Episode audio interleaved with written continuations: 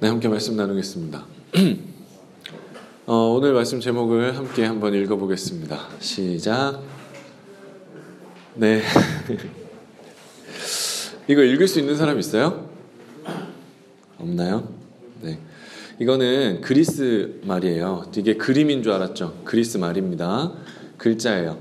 어, I는 E라고 읽고요. X는 X라고 읽습니다. 그 다음에 가운데 있는 저 번데기는 어떻게 읽죠? The라고 읽죠. 그죠? 그래서 예, th 발음이라고 하잖아요. 그죠? 번데기고 그 다음에 저 y 같이 생긴 건 u 소리랑 똑같아요. 그 다음에 저 맨 끝에 있는 건 요 시그마인데 시그마 아시죠? 예, s로 읽습니다. 그러면 어, ix th u s니까 무슨 소리가 날까요? 익투스가 됩니다. 뭐라고요? 익투스가 되죠. 익투스. 예, 쉽게 말해서 익투스라고 우리가 읽으면 돼요. 익투스. 그 다음에 저 그림은 무슨 그림이죠? 물고기 그림이에요. 그리스 말로 익투스가 물고기라는 뜻입니다. 그런데 왜 오늘 성경 제, 오늘 말씀 제목이 익투스 물고기인가라면 그 우리가 사도신경을 배우고 있어요. 그런데 사도신경 오늘 두 번째 시간에 예수 그리스도를 우리의 주로 고백하는 그 부분을 공부할 건데 왜 익투스가 나왔느냐? 여러분들 요즘은 요 익투스 마크가 많이 없는데 예전에는 자동차 뒤에도 붙이고 집 대문 앞에도 붙이고 교회 다니는 사람들이 익투스 마크를 많이 붙였었어요.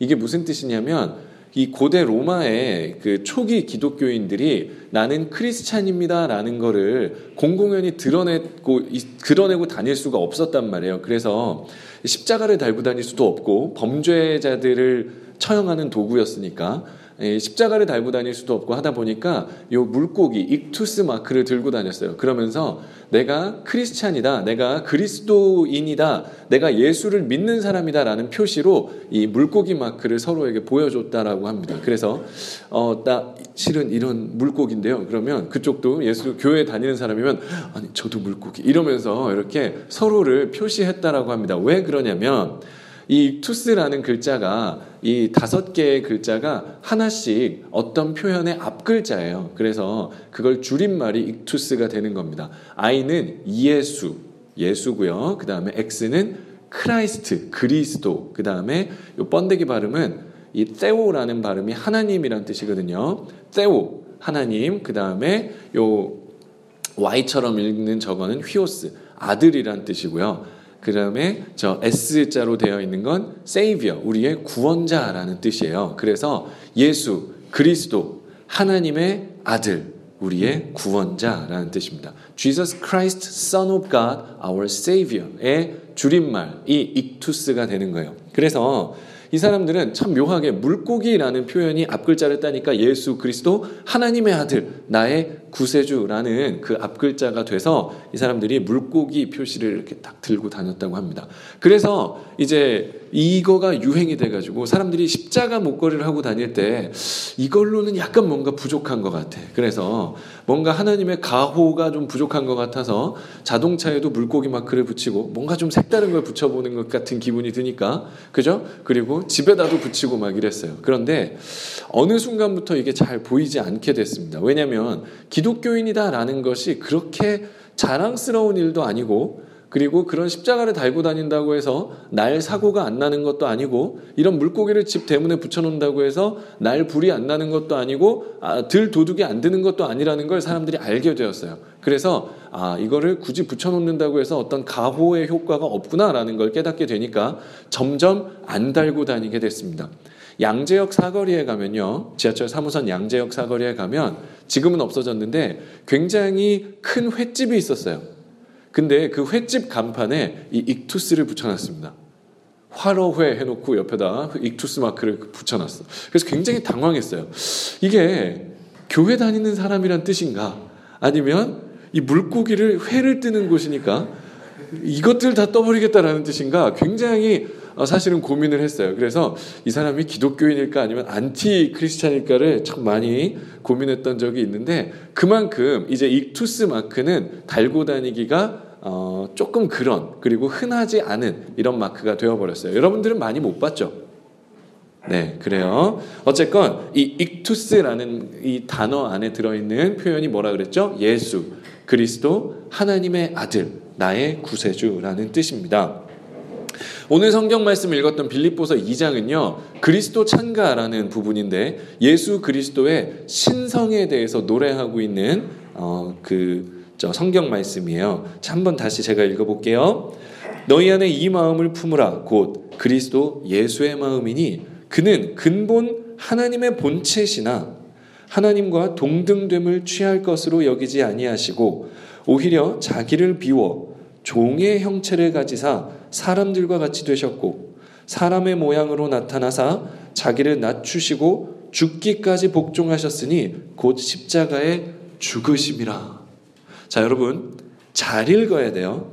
잘 읽어 보시면 여기 지금 뭐라고 되어 있냐면 그는 근본 하나님의 본체시나 그의 본질이 뭐라는 거야? 하나님과 같다라는 뜻이에요. 그런데 8절에 보니까 사람의 모양으로 나타나사. 자, 이 얘기는 예수님이 인간 예수 그리스도가 태어나기 전에 이미 예수님이 먼저 계셨다라는 이야기죠. 이해되세요? 근본적으로 하나님과 본체시나 하나님과 동등됨을 취할 것으로 여기지 않고 자기를 비워 종의 육체를 가지사 사람의 모양으로 나타나사. 사람의 모양으로 나타나셨다. 그렇죠? 인간으로 태어났다 이 얘기란 말이죠. 즉, 이 말씀에 의하면 예수 그리스도는 2000년 전 크리스마스에 태어나신 거예요? 아니면 그 전부터 계셨던 거예요? 그 전부터 계시던 분이 2000년 전에 크리스마스, 물론 크리스마스가 진짜 크리스마스는 아닙니다. 2000년 전 그날에 베들레헴에서 태어나심으로써 예수님이 처음 존재한 것이 아니라 그 전부터 계셨는데, 그 전부터 하나님이셨는데, 하나님이셨던 분이 낮아짐으로 인간으로 태어나셨다라는 얘기죠. 그렇죠? 여기에서 우리가 예수 그리스도의 신성이라는 걸 배울 수가 있어요. 뭐라고요? 예수 그리스도의 신성. 그분이 하나님이다라는 거예요. 예수님이 하나님이다. 자, 여러분, 마음속에 사실은 이 질문이 들어야 돼요. 인간인데 어떻게 하나님이야? 사람인데 어떻게 하나님이에요? 어떻게 인간이라는, 어떻게 예수라는 인간, 그 인간이 어떻게 하나님이야? 라는 질문이 들어야 돼요. 왜냐면 오늘날 너무 많은 사람들이 사실은 제정신을 가진 사람이라면 어, 누구나 질문을 하는 거예요. 어떻게 인간이 하나님이 됩니까? 당신들은 인간을 섬깁니까? 어떻게 예수라는 인간이 어떻게 하나님입니까? 라는 질문을 한단 말이죠. 그렇죠? 우리도 사실은 질문을 던지는 거예요. 던져야 돼요. 예수님이 정말 하나님인가? 2000년 전 그 베들레헴 마국간 그 말 구유에서 태어났던 그 인간이 나와 똑같은 이 성분으로 구성되어 있는 그 양반이 그 인간이 진짜 하나님이라고? 라는 질문을 우리는 던져야 되는 거예요. 그렇죠? 성경에는요. 예수 그리스도가 하나님이 아닐 수도 있는 것처럼 해석되는 구절들이 몇 구절이 있어요.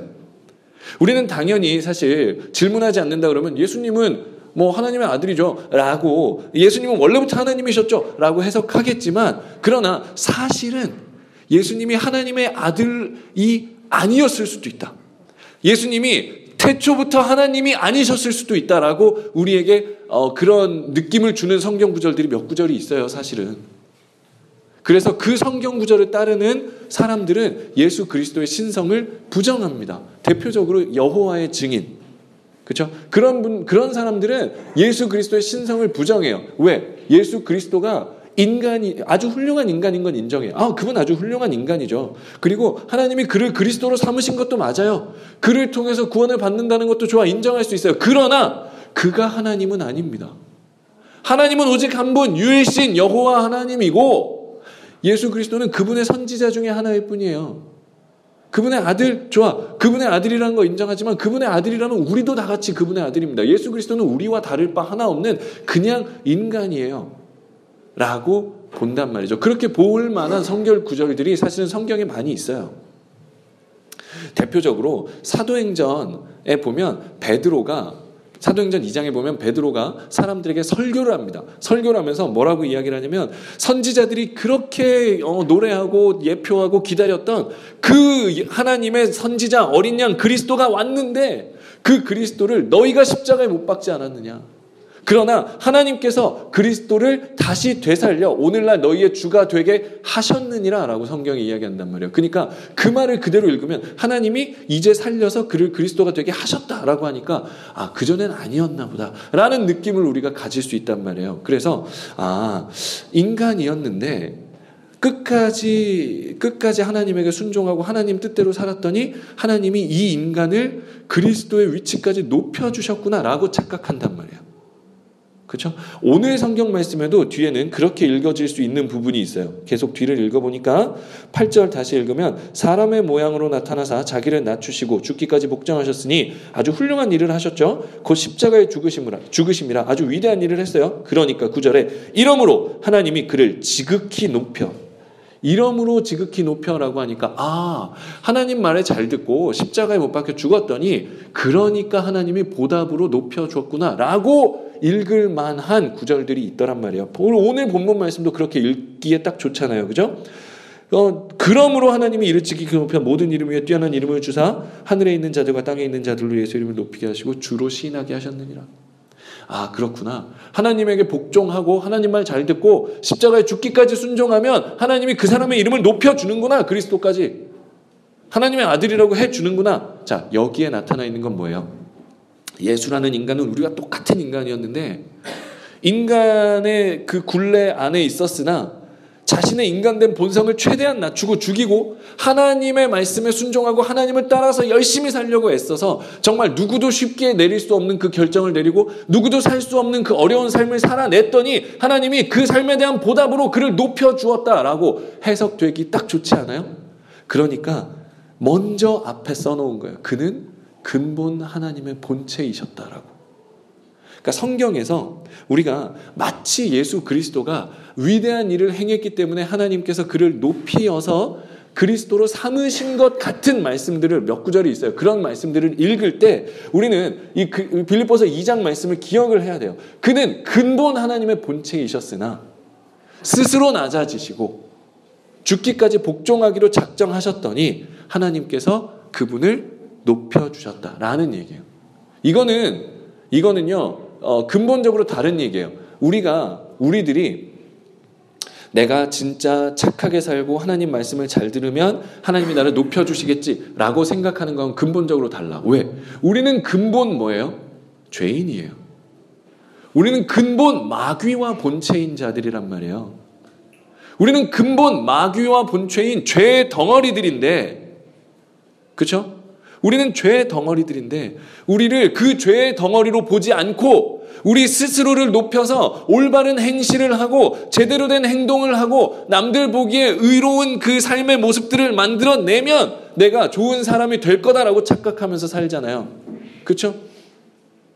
우리가 똑같이 의로운 일을 한다고 합시다. 우리가 하나님의 말씀에 순종하고 십자가에 못 박혀 죽기까지 복종했다고 합시다. 그러나 우리에 대한 기록은 이럴 거예요. 우리는 근본 마귀와 본체이나 마귀와 동등됨을 인정하지 않고 나 스스로를 높여서 그 의로운 행위로 내가 무언가 대단한 인간이 되어내겠다고 그렇게 아각거리고 애쓰더니 결국은 하나님의 말씀을 다 지키고 십자가에 못 박혀 죽기까지 자신의 모습을 위장하더라. 그게 우리의 그 의로운 삶을 살려는 모습을 폭로하는 말씀이 될 거예요.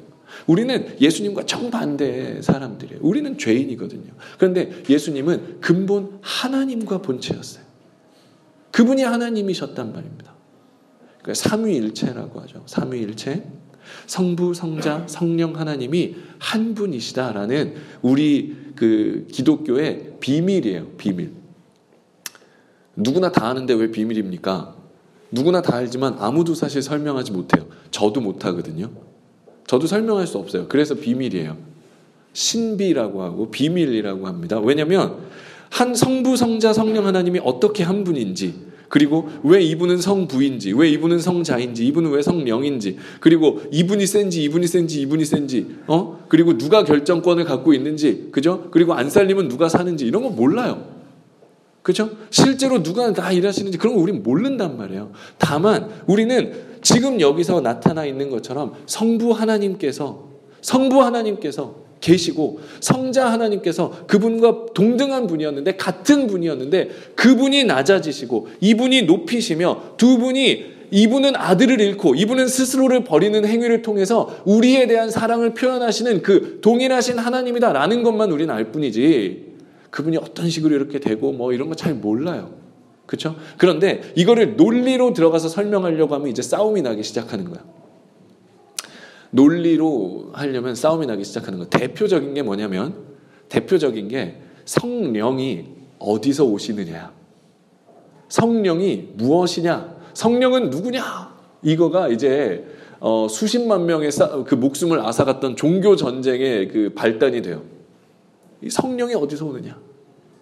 성령이 아버지로부터 오느냐? 아버지로부터 아들을 통하여 오느냐? 둘이 똑같은 것 같죠? 그죠? 근데 이 따지기 좋아하는 사람들은 아들을 통하여 이 말이 빠져 있으면 어, 인정하지 않아요. 그죠?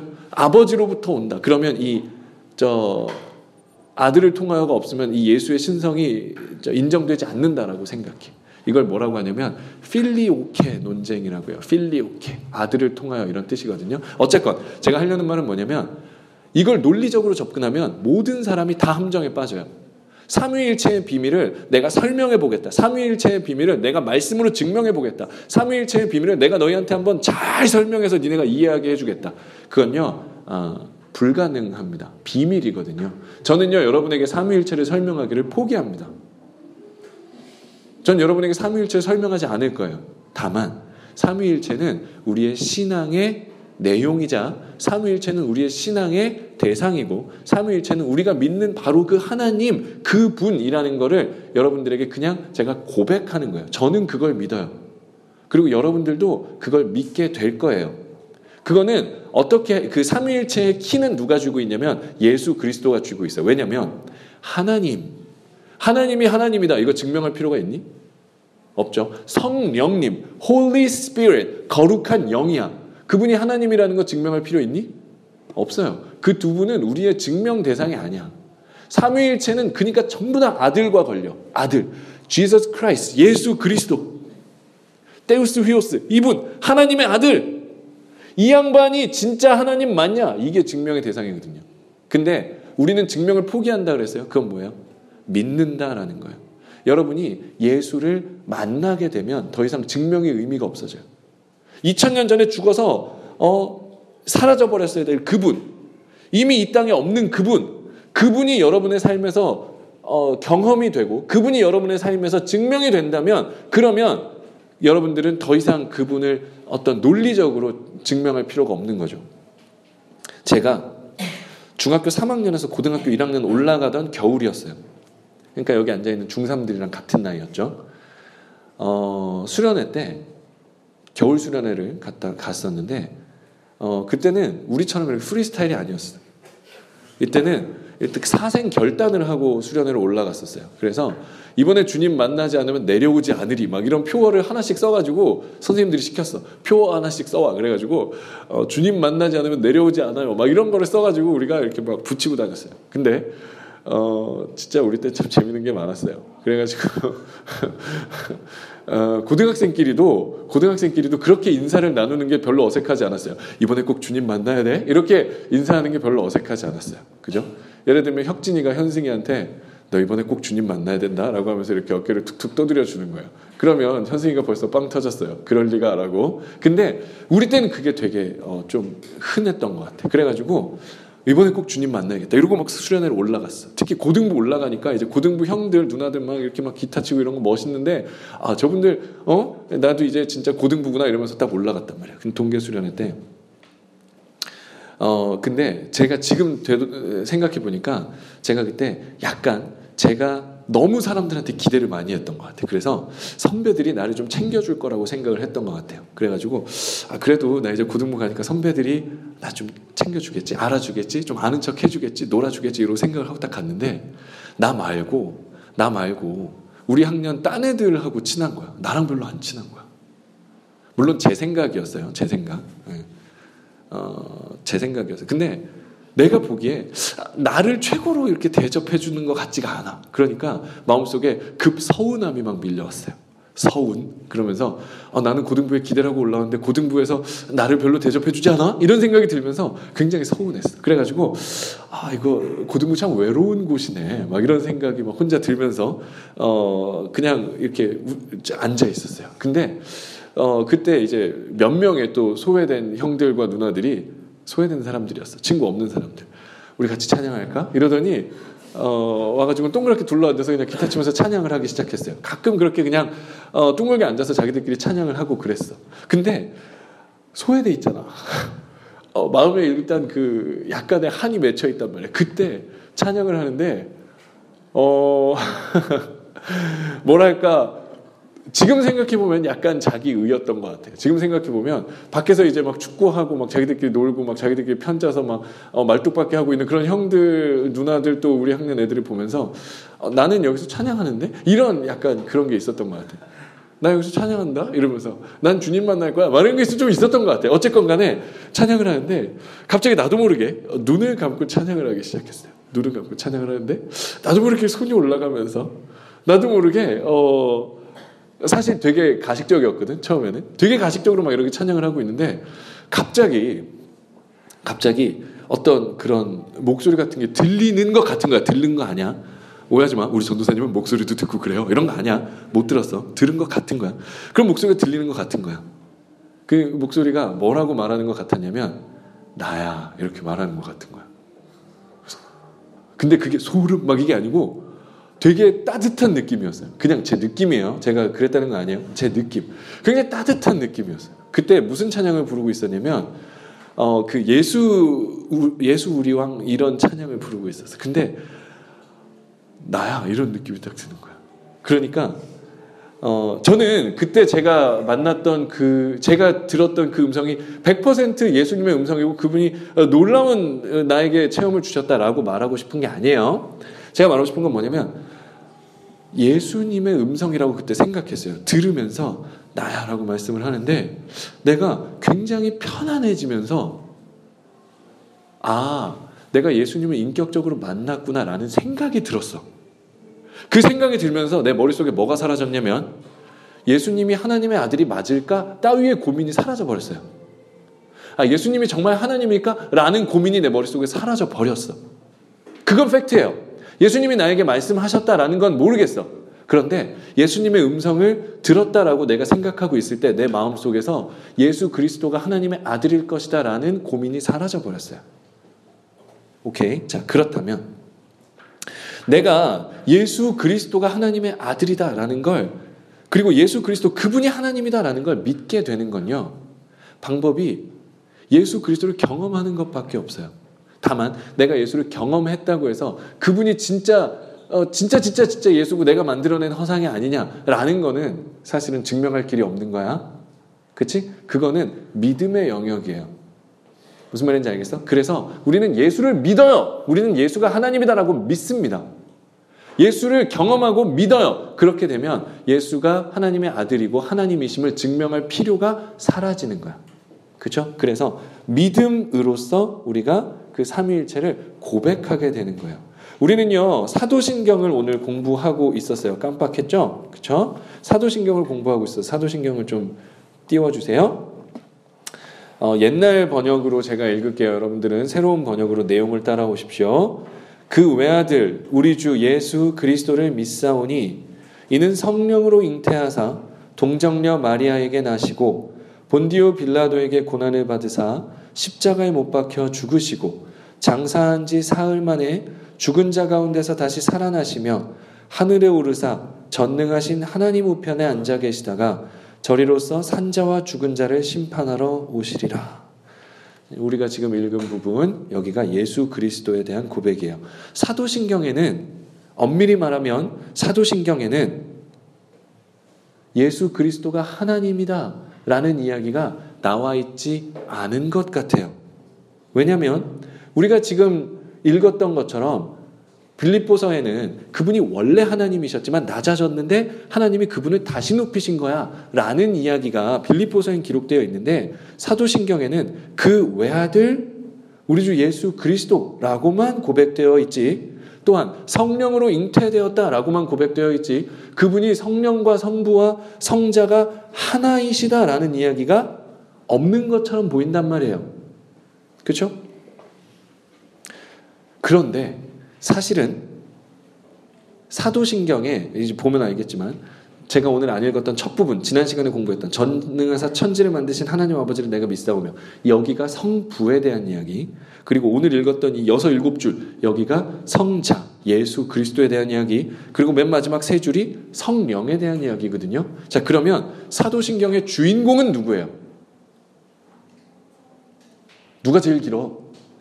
예수님이 제일 길잖아요. 예수님이 제일 길어. 사도신경의 주인공은 사실은 예수 그리스도란 말입니다. 그렇죠? 그렇다면 이 안에 예수 그리스도의 신성은 반드시 들어 있는 거예요. 숨겨져 있는 거예요. 어떻게 숨겨져 있느냐? 이 안에 숨겨져 있는 예수 그리스도의 신성을 살펴보면요. 이 사람들이 믿었던 것은 무엇이냐면 이 사람들이 믿었던 것은 배경 지식이 필요해요. 이 사람들이 믿었던 건 뭐냐면 하나님의 아들, 하나님의 외아들이라고 이야기하고 있어요. 아들은요, 사실 유대인들에게 있어서 아들이란 상속권을 가진 존재, 즉 아버지와 아주 동등한 권리를 가진 존재라는 게 아들이라는 뜻이에요. 그래서 그의 외아들이다라고 한다면 그는 그와 같은 존재다라는 뜻이 그 안에 들어 있어요. 그래서 하나님 예수님께서 하나님을 아버지라고 부르는 순간 유대인들이 저 저 빌릴리를 죽여야겠다라고 결정한 거예요. 왜? 자신을 하나님을 아버지라 부름으로써 자신을 하나님과 동등하게 여겼다. 라는 게 그 안에 들어있는 거예요. 즉, 예수 그리스도가 하나님의 외아들이다라고 고백을 한다라는 것은 그런가 보다가 아니라 그분은 하나님과 동등한 위치에 동등한 권리를 가진 하나님과 아예 같은 하나님이십니다라는 고백인 거예요. 그래서 사도신경의 주인공은 전능하사 천지를 만드신 아버지 하나님과 동등한 존재인 예수 그리스도인 거죠. 그래서 예수님이 이제 성령으로 잉태하셨고 동정녀 마리아에게 나셨고 빌립보서 내용과 같은 거잖아요. 낮아지셨고 본디오 빌라도에게 고난을 받아 십자가에 못 박혀 죽으시고 종의 형상을 취하시고 인간의 모습으로 오셔서 죽기까지 복종하셨으니 곧 십자가에 죽으심이라. 장사한 지 사흘 만에 죽은 자 가운데서 살아나시며 하나님께서 이를 지, 그 이름으로 하나님께서 그를 지극히 높이사 모든 이름 위에 뛰어난 이름을 주사 그죠? 저리로서 산자와 죽은 자를 심판하러 오시리라. 하나님 우편에 앉아서 심판하러 오십니다. 모든 무릎을 예수 앞에 꿇게 하시고 하늘에 있는 자들과 땅 위에 있는 자들과 땅 아래에 있는 자들로 모든 무릎이 예수 앞에 꿇어지게 하시고 모든 입술이 예수를 주님, 나의 주님이라고 고백하게 하셨습니다. 같은 말이잖아요. 그죠? 그래서 사실은 사도신경이 이야기하고 있는 건 바로 이거예요. 전능하신 하나님인 예수 그리스도가 우리를 사랑하셔서 이 땅에 오시고 죽으시고 그 고통을 당하시고 또 하나님의 권능으로 살아나셔서 그리고 하나님과 같은 자리에 다시 가시고 그곳에서 우리를 심판하러 오시는 다시 우리의 주님으로 오시는 그날까지 하나님 보좌 우편에 앉아 계신다라는 이야기죠. 되게 예수님 2000년 동안 앉아 있으려면 힘들겠다라는 생각을 할 수가 있는데 그렇죠? 앉아 계신다라는 말은 하나님과 함께 계신다라는 말이고 그 우리 우리의 시간과 약간 달라요. 그러니까 하나님 예수님 2000년 동안 앉아 계시면 진짜 힘드시겠다. 이런 고민은 하실 필요가 없다는 거죠. 그렇죠? 네. 오늘 우리가 예수 그리스도에 대해서 예수 그리스도의 신성에 대해서 함께 공부했습니다. 여러분들은요. 이제 어, 우리가 무엇을 믿느냐라는 걸 정확하게 알아야 돼요. 우리는 인간의 형상으로 오셨던 하나님을 믿는 겁니다. 뭘로 왔던 뭐를 믿는다고요? 인간의 형상으로 오셨던 하나님을 믿는 거예요. 하나님이 스스로에게 인간의 형상을 부여하셨다면 그 연약한 육체를 허락하시고 그 고난의 삶을 살게 허락하셨다면 그렇다면 하나님은 여러분에게 어떤 삶을 살게 하시겠습니까? 여러분, 인간의 굴레를 벗어나려고 하지 마세요. 초인간적으로 살려고 하지 마세요. 탈인간적으로 살려고 하지 마십시오. 어? 어리석은 인간들은 어, 술도 먹고 담배도 피지만 나는 크리스찬이니까 안 먹고 안 필 거야. 저는 안 먹고 안 펴요. 네. 그렇지만 여러분들이 그렇게 생각하시지 말란 말이에요. 술을 안 먹고 안 필 수 있어요. 그러려면 그냥 나는 술이 싫고 담배가 싫어야지 어리석은 인간들 술이나 먹고 담배나 피다니 나는 그리스도를 믿는 사람이야 술이랑 담배 따위는 입에도 되지 않겠어 라고 한다면 그게 오히려 죄란 말이죠. 그냥 싫으면 하지 마. 어떤 어떤 친구가 그러더라고요. 아, 나는 진짜 화이트데이, 발렌타인데이가 불공평하다고 생각합니다. 왜 발렌타인데이는 초콜릿을 주고 화이트데이는 사탕을 줘요? 난 초콜릿이 더 좋은데? 그죠? 어떤 사람이 사탕이 싫어서 사탕을 안 먹는다고 합시다. 그게 자랑이야? 그냥 그건 기호일 뿐이에요. 그죠? 누군가가 술을 안 먹어요. 누군가 담배를 안 핍니다. 그건 뭐예요? 기호일 뿐이라고요. 그거 갖고 자랑하지 말란 말이에요. 아시겠어요? 여러분이 여기 교회 나왔어요. 그죠? 교회 나왔어요. 근데 주위를 보니까 사람이 많아, 빈자리가 많아. 네. 지난주보다는 적지만 그래도 빈자리가 상당수 많잖아요. 그쵸? 그 빈자리를 보면서 여러분들이 무슨 생각을 하느냐. 그냥, 아유, 괜히 왔다. 이런 생각을 할 수도 있지만, 그럼 정상인데, 여러분들이, 참, 이렇게 빈자리가 많아. 어? 세상에 이 죽어가는 이 어, 죄인 같은 놈들, 이 죄인 놈들, 이 마귀 같은 놈들 다 죽어가고 있는데, 이렇게 빈자리가 많아. 교회엔 빈자리가 많고, 세상에 술집하고 PC방엔 자리가 없어. 막 이러면서. 그러면서 아주 그 자리에 앉아 있는 사람들을 정죄하고 말이죠. 어, 그죠? 어? 어그 이불에 거기 누워갖고 그러고 있으면 어, 잠이 오냐? 예수님은 지금 피를 흘리고 계신데 막 이러면서 자기는 여기 나와서 굉장히 대단한 사람인 것처럼 생각을 하고 여기 안 나온 빈자리들한테는 굉장히 아주 어, 그 마귀 같은 놈들이다라고 생각을 한단 말이죠. 근데 여러분 그것도 아니라는 거예요. 여기 왜 온 거예요, 여러분? 떠밀려 왔거나 좋아서 왔거나 둘 중에 하나밖에 없는 거예요. 떠밀려 왔으면 자랑할 거 하나도 없고 좋아서 왔어도 자랑할 거 하나도 없어요. 여기 와서 뭐 자랑할 게 있습니까? 제가 오늘 여기 나와서 설교한다고 여러분한테 자랑할 거 있, 있겠어요?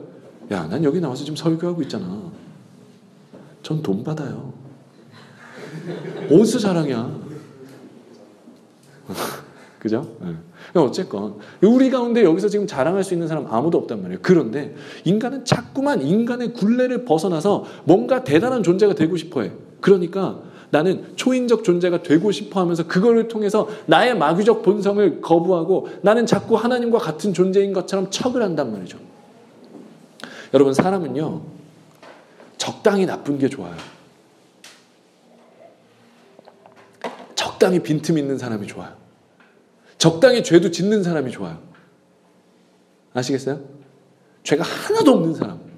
그런 사람이 있지도 않은데 죄가 하나도 없다는 이미지를 만들기 위해서 그 사람은 더 잔인한 수법을 쓴단 말이에요. 나는 진짜 의로운 사람이야. 난 진짜 대단한 사람이야. 그 이미지를 만들어내기 위해서 그 사람은 더 나쁜 짓을 한단 말이에요. 우리가 하는 거짓말의 대부분은 뭐 때문인 줄 알아요? 나쁜 놈처럼 보이기 싫어서야. 괜찮은 사람처럼 보이기 싫어서, 아, 괜찮은 사람처럼 보이고 싶어서예요. 우리가 하는 나쁜 짓의 대부분은 내가 한 죄를 덮고 위장하기 위해서 하는 거란 말이에요. 그냥 죄 있는 대로 있어. 그러면 죄가 절반 이하로 줄어요. 근데 그걸 덮으려고 하니까 거짓말 하게 되고, 그걸 덮으려고 하니까 죄를 짓게 되는 거예요. 여러분, 우리는 전능하신 하나님이 인간의 몸을 입고 이 땅에 오신 그걸 믿어요. 그렇다면 하나님이 우리에게 그 인간의 몸을 주셨어. 그럼 어떻게? 인간으로 사는 거예요. 그냥 인간으로 사세요. 그냥 나는 인간이다. 나는 죄인이다. 그러고 살란 말이에요. 오늘 안 읽었는데 마지막에요. 빌립보서 2장 5절 말씀에 보면 너희 안에 이 마음을 품으라. 곧 그리스도 예수의 마음이니 이렇게 기록되어 있어요. 그게 가딱 잘못 읽으면 니네도 예수님처럼 그런 마음을 좀 가져봐. 마음 가지면 안 돼서 똑바로 해 마음 가지면 이제 덜 돼먹어서 이렇게 어, 혼내는 말로 들을 수가 있는데 그렇지 않아요. 예수가 너의 안에 계셔야 한다. 이 얘기예요. 예수가 너희 안에 계시게 해라. 그분은 원래 하나님이셨으나 낮아지신 분이야. 그분은 죽기까지 복종하신 분이야. 그분은 높아지신 분이야. 그분이 너의 안에 계셔야겠어. 왜? 너는 그분 없으면 안 되는 존재니까. 너는 그분이 없으면 안 되는 존재니까 너희 안에 그분이 계셔야겠어. 너희 안에 그분이 이제 계셔야겠어. 너희 안에 그분이 오셔야겠어. 너희 안에 그분이 함께 해주셔야겠어. 왜? 너희는 그분과는 너무 다른 죄인이니까. 여러분, 여러분이 뭐 대단한 거 되려고 하지 마세요. 우리 안에 그분의 마음이 오시면 돼. 우리 안에 그분이 들어오면 돼요. 우리 안에 그분이 임하면 돼요. 우리 안에 그분이 우리를 붙잡으시면 돼요. 그게 너희 안에 이 마음을 품으라 라는 말씀이에요. 그리스도 예수의 마음을 품으십시오. 여러분이 하는 거 아니에요. 그분이 여러분을 사로잡아서 여러분 안에 오시고 여러분을 붙잡아서 함께 해주실 겁니다. 그게 복음이에요. 기도하겠습니다.